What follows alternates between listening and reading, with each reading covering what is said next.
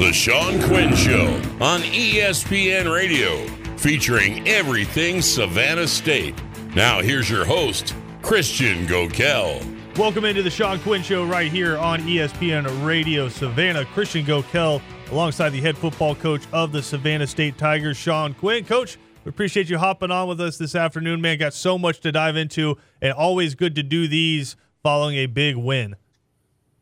Definitely glad to have a victory and glad to be another week, another opportunity, and and was able to get that one. And now we're on to the next one. Uh, as they say, you know, on to Cincinnati. We're on to Kentucky State, but uh, good to get a win. And anytime you win, those are precious, and you enjoy them, and and you keep on trucking. Well, you get a big twenty nine to ten win there over Morehouse, a team that you kind of call the standard bearer. Uh, for the conference, just as an institution as a whole. But I did want to ask you about that real quick because you kind of mentioned it. How long after a win before you start prepping for the next game, or is there even a break? Uh, I, you know, I try mentally to when the game ends. You know, we've unfortunately had all night games, so I haven't been able to enjoy it. But when I go to bed Saturday night, that's the end of it, and Sunday morning you're on to the next thing. But you try to take a few hours to not get too far ahead, enjoy it because you work really hard, and the kids work hard, and it takes a lot just to win a game, and so you want to find some time to enjoy it. But uh, I, I, would say most coaches are on to the next guy the next morning. That's how I am, and you next morning you're trying to figure out what you can do better and correct and keep rolling. But uh, Saturday night's probably the funnest night of the week after win because for those couple hours you can kind of take a breath, smile, have a cold Coca Cola, um, and just kind of enjoy the victory for a few minutes and you know, I go to coach's corner or somewhere in town here and, and have something good to eat and just kind of watch other football for a few minutes. And I go home and usually sleep pretty good. But uh, for sure. Um, but then you're on to the next thing, first thing the next morning, usually either before or after church. You're, you know, you're rolling into getting ready for what they're about. Is it different uh, in your mind for the players, or do you try to make it that way? Because I know just conversations I've had with coaches before, uh, like Franklin Stevens used to be at Ware County. Uh, now he's up at McEachern uh, in North Atlanta. He said basically he tells the players – especially the seniors, you have a dollar and every game is a dime. And so you're this far in the season, you already have 40 cents laid down on the table, and it, it goes by like that. Yeah, it goes by quick. This this game this weekend will be at the midway point of the regular season. So, you know, you want them to enjoy it because it is hard to win, and, and I don't ever want it, you know that that hasn't been something that's happened a lot here, and so you want to enjoy those. But uh, you know that's why we practice and we meet on Sundays to kind of get the win out of us and get on to the next thing you know, when we lost to Valdosta State in the first week, we got an opportunity to come in here, have a, you know, mental uh, reset and get ready for the next opponent, which they did a good job. So to me, it kind of helps purify you and get you, okay, now we got a new mission this week. It's like uh, special forces. We went and got uh, bin Laden. Now we get to go reset and go get somebody else. There you go. Uh, after that Valdosta State loss to now, what did you identify as things you needed to improve? And how many of those have you checked off? Biggest thing was playing harder and then just you know when the mojo's not quite what you um, what you want it to be to find a way to fight through it we still got a long long way to go. Um, but you know just play hard. Offensively we've played much better since that game. You know although second half of the morehouse we didn't play very well but uh, just play play hard and just do a better job executing and finding ways to win games rather than to lose them well, coach, let's dive into that Morehouse game. Again, you guys hop out to a big lead in this one, 20 to nothing there in the first quarter. As you mentioned, maybe not the best performance down the stretch, but your guys came out swinging there in the first quarter.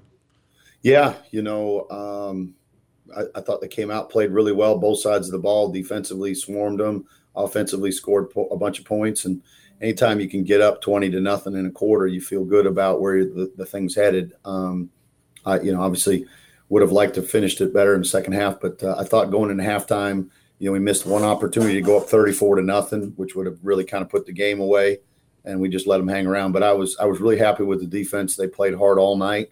Um, you give up eight points and 160 yards on the total, and they have minus 15 yards rushing with a cup with three turnovers. Usually, that's a winning recipe. So we'll keep doing that. We'll have a chance regardless of the other phases. But you know, obviously they all tie in together, and we got to do a better job on all three phases. And you know, I think you and I've talked about this. We have yet to play all in everybody play a complete game yet. So that's still the maddening thing about it. So just trying to figure out how we can get to that point.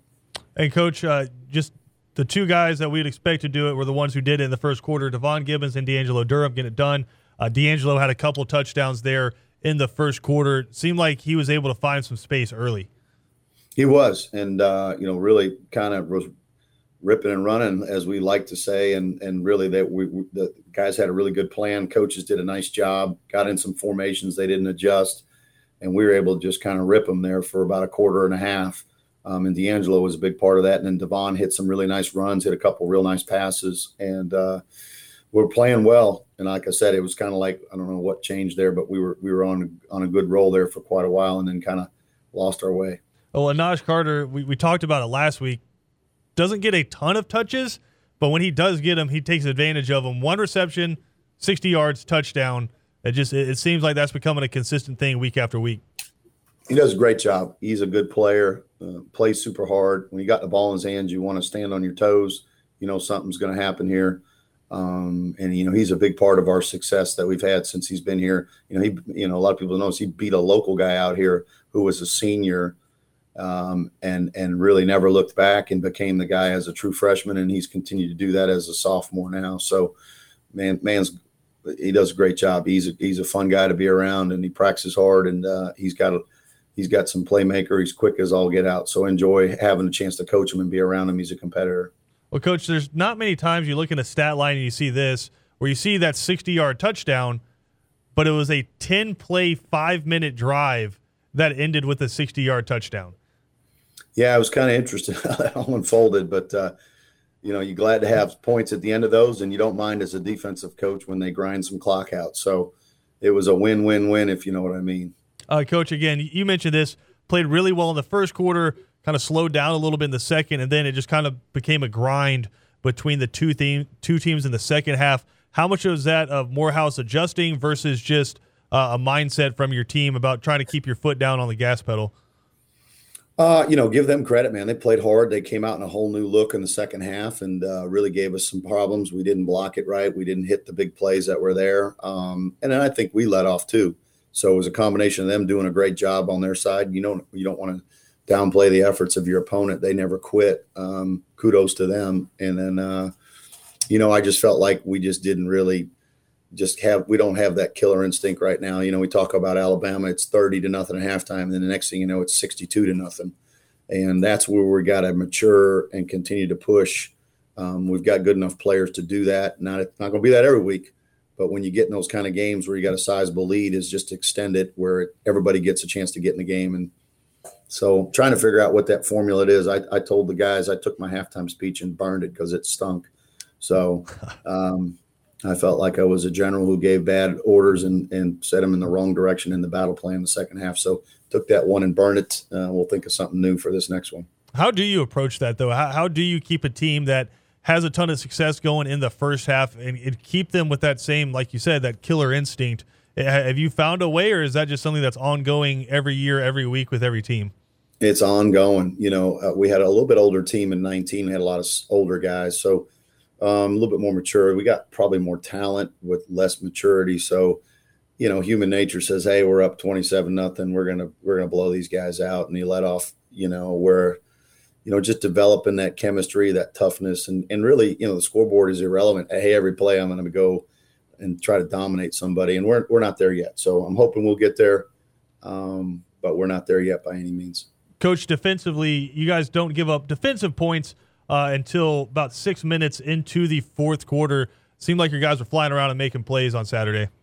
They were. They were. I was disappointed we gave up the points we did, but uh, I thought they played really well. Like I said, eight points in a game in the landscape of college football, people are scoring 40, 50 points a game. So eight points and against a conference opponent is pretty good. And, uh, you know, the big thing our guys did, D line ruled the roost there and, and, they didn't let them run the football and uh, made them pretty one dimensional. And that made it a lot easier to play defense. And Coach Sims and the defensive staff, they had a good game plan, did a nice job, and, and got them to play well. And, uh, you know, so, and they did a lot of different junk. And all week, our guys did a good job adjusting all the crazy formations. And then Saturday, it was pretty easy for them. They did a nice job with it. So I was happy with the way they played. And if they do that every week, we'll have an opportunity to win each game. Again, 29 to 10 win there over Morehouse.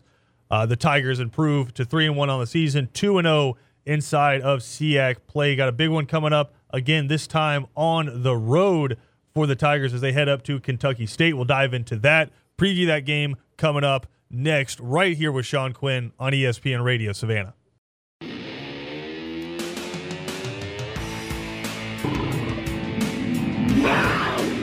The Sean Quinn Show on ESPN Radio.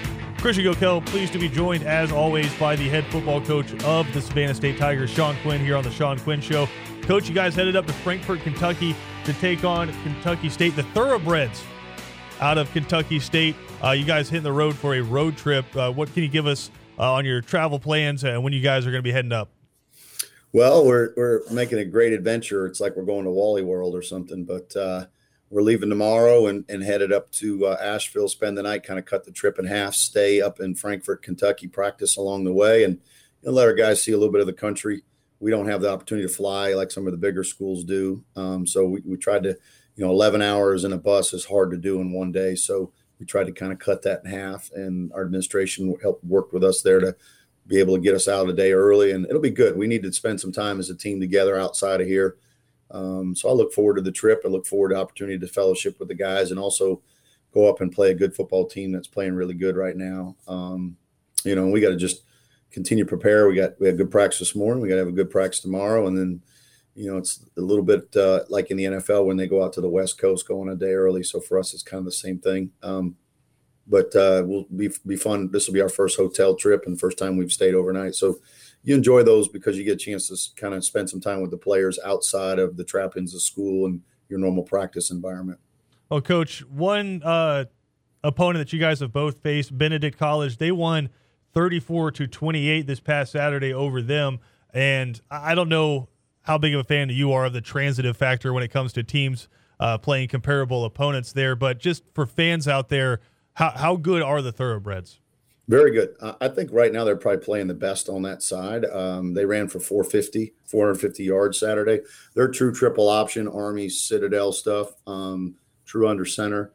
They do a good job. You know, I think they won seven games in 19, so they were a good football team.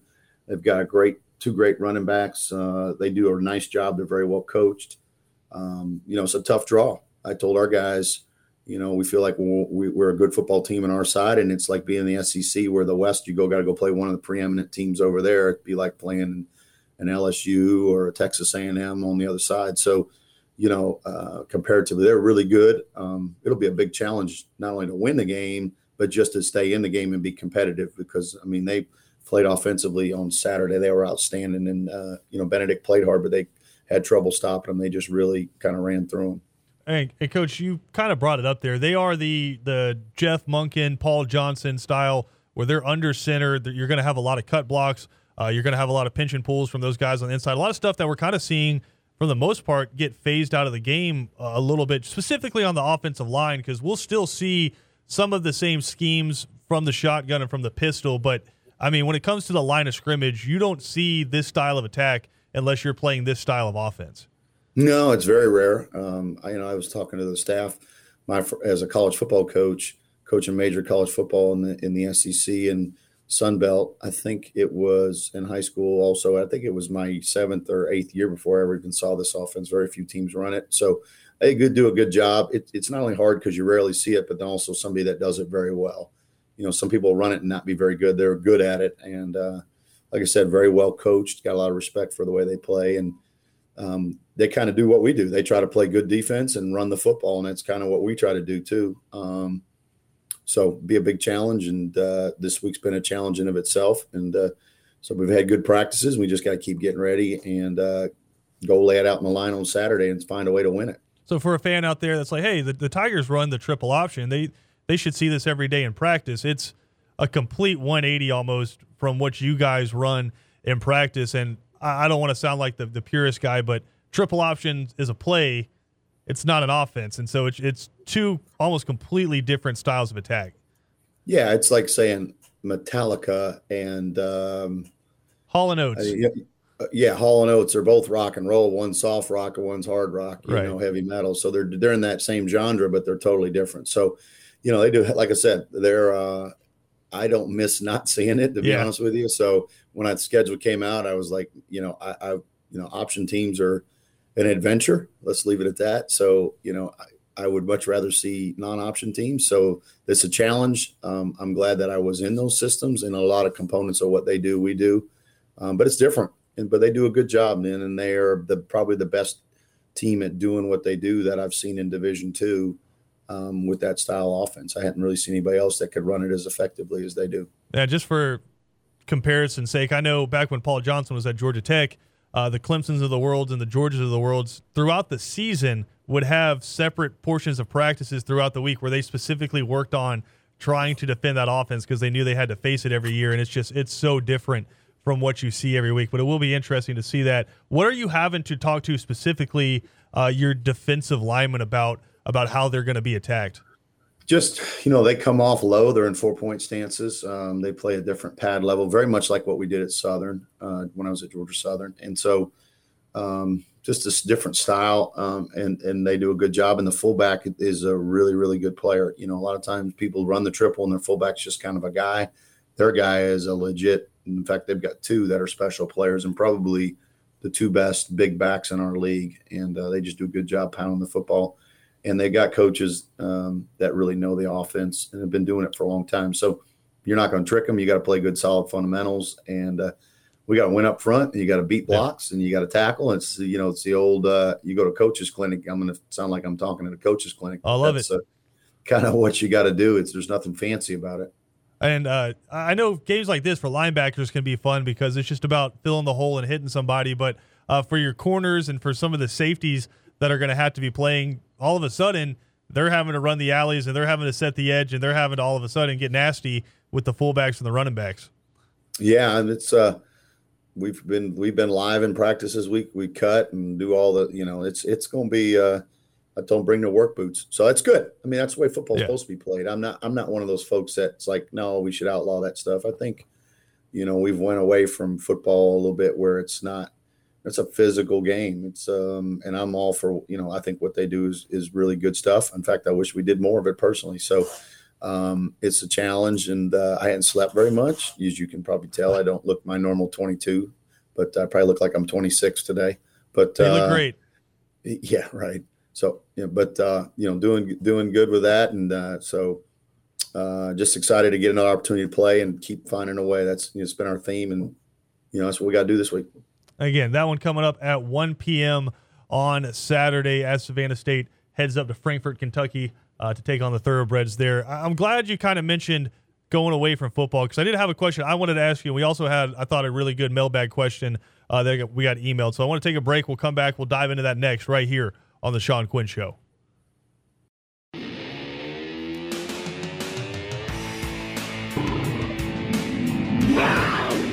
The Sean Quinn Show on ESPN Radio. This is the Sean Quinn Show right here on ESPN Radio Savannah. Christian Gokel alongside Sean Quinn talking Savannah State Tigers football.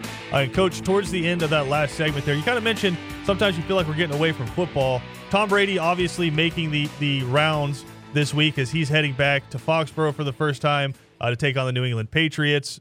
And he was talking about how the game has changed since he's been in the league – where he said he when he used to play Ray Lewis, it was his responsibility not to get his receivers decapitated over the middle, more so than the or the official's responsibility to protect the player from Ray Lewis. I thought that was a really interesting quote from Tom Brady saying how even his approach to the game has changed because of officiating before when a Danny Amendola or a Wes Welkers all of five eight going over the middle, maybe I'm not going to throw him that slant pass when Ray Lewis is sitting right there. Yeah, you know, and you wonder how less many less concussions Welker would have had playing today, right? Versus even six or seven years whenever he retired. So obviously, I think that's why maybe the quarterbacks play a little longer now because they don't get hit nearly as much. Uh, you know, I, I, saw Tom get hit a couple times the other day in the game, and that felt like to me the first time I'd seen him been hit in a year. Um, so, you know, games change, and it's about protecting the players, which I get. You know, to me, the targeting one is in our profession, we have a as coaches, we have a huge problem with the guy being dismissed for targeting. I think that's a silly, yeah, silly, silly rule. I think it should be a 15 yard flag, and if you get two, okay, but one, there's no business throwing a kid out. I've seen guys that were seniors on senior day and their first kickoff. I think I was watching a Clemson game. A guy got a targeting call and he was kicked out of the game like he was a criminal or something, you know. And it just it was disappointing that, that that's the rule, and I I I, I just it makes me it bothers me to no end that that's that you're automatically ejected for targeting. You ought to have a chance to um, get another one, be a penalty, just like anything else, roughing the passer, or whatever it might be. So yeah, you're saying do it like they do in the NFL, where you get a targeting, it's 15 yards, and we're moving on. Yep, exactly. And, and, you know, now the NFL's got to me uh, the, the silliest rule they've got is personal interference. A PI can be spot of the foul. So yeah. if it's a yard bomb, I think that's a bad. That's it should be 15 yards and you move on to the next play. You know, so I just I never I never thought that was a good rule either. But you know, I'm not in the NFL, so I sure. got no say in that one. I think, Coach. Uh, obviously, I know you like to go week by week. You don't want to look too far out into the season, but we did have a question from Michael, uh, and he said he started following the team this year. He's moved here from I don't want to get this wrong. Hoboken. He moved to Savannah from Hoboken. Has been following the team. He wants to know how the playoff system works at your level of football.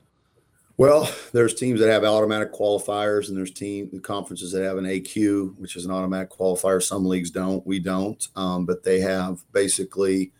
Um, usually, the team that wins our conference will have been put in position to be a playoff team based on rankings, your regional rankings. If you're in, you know, the exact formula, I'm not quite sure, but yeah basically is winning your conference gives you a pretty good opportunity to get in the playoffs. They just basically, you know, SIAC, the team that's won it has been in the playoffs pretty much every year. And we play a championship game between the East and the West. Um, and obviously, you got to win the East before you even worry about that. So, and we're a long way from that. And as every other team, that's, I'm sure every team on our side, their goal is to win the East and then go from there. So, um, but some of the leagues have an automatic qualifier, so the champion of the league goes automatically. We don't, but um, we would be an at large.